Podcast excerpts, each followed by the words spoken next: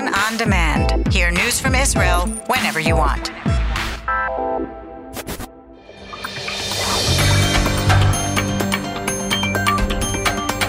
You are listening to the English language news of Kan, the Israeli Public Broadcasting Corporation. Good afternoon. It's 2 p.m. in Israel, Sunday, October 31st. This is Aryeh O'Sullivan with the top news at this hour. Leaders from 200 nations are converging on Glasgow, Scotland for the opening of the UN Climate Summit and address a common challenge to global warming. This afternoon, Prime Minister Naftali Bennett will depart for the conference ahead of a large Israeli contingent, including Minister for Environmental Protection Tamar Zandberg and Energy Minister Karine Elharrar.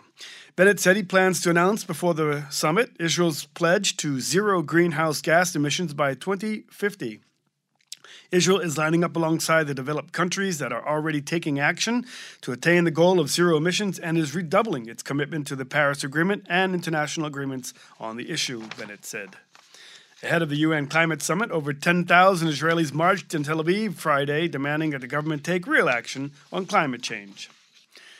Syrian reports say that Israel carried out a rare daytime attack against Hezbollah weapon caches in the suburbs of Damascus on Saturday, and that its air defenses shot down several surface to surface missiles launched from the Golan Heights.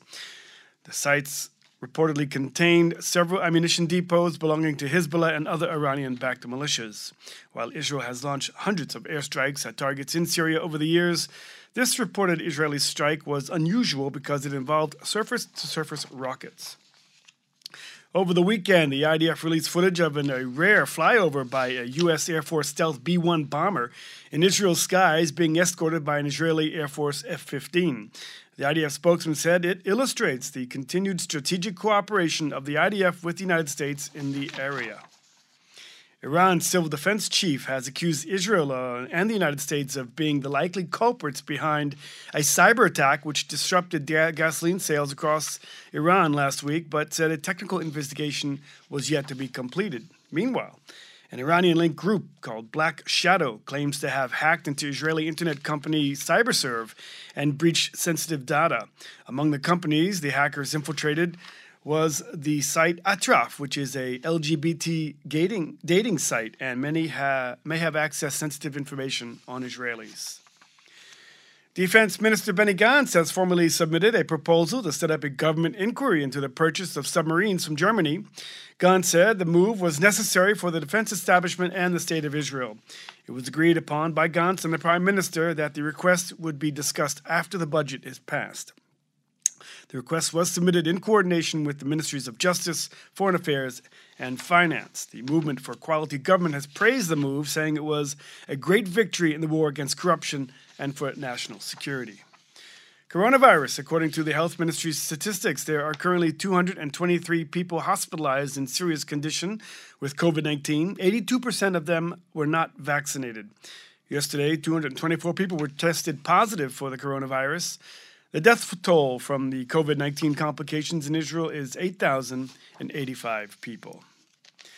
The Israel Defense Forces and the Defense Ministry's National Emergency Management Authority have begun today a massive, first of its kind, week long exercise simulating a full scale war with Hezbollah amid a period of domestic turmoil. The exercise is meant to see how well Israeli emergency response organizations, namely the military, the police, the fire department, and emergency medical services, learn the lessons from this past May, which saw large amounts of rocket fire toward Israel from the Gaza Strip and also widespread rioting in mixed Arab Jewish cities and towns throughout the country and in the Bedouin areas of the Negev. The drill will also include cyber attacks against uh, simulated cyber attacks against vital state infrastructures such as power stations and strikes on industries where hazardous material is stored, mainly in the Haifa district. A youth has been remanded in custody over the alleged murder of his father in the town of Bet Shemesh yesterday. The 17 year old youth allegedly stabbed his father to death in a fight witnessed by his mother and siblings. He reportedly told police that he was acting in self defense and that his father had assaulted him.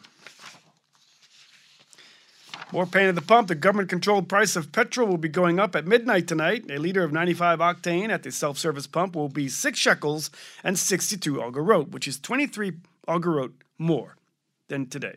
The price of petrol has gone up nearly 2 shekels since May last year. taking a look at the weather, and it'll be unseasonably warmer, mainly in the hilly regions and inner parts of the country. Maximum temperatures in the main regions Jerusalem 21, Tel Aviv and Beersheba 27, Haifa 24, Tzfat 19, and in Eilat going up to 30 degrees centigrade. That's the news from Kan Reka, the Israeli Public Broadcasting Corporation. Join us at 8 p.m. Israel time for our one hour news program.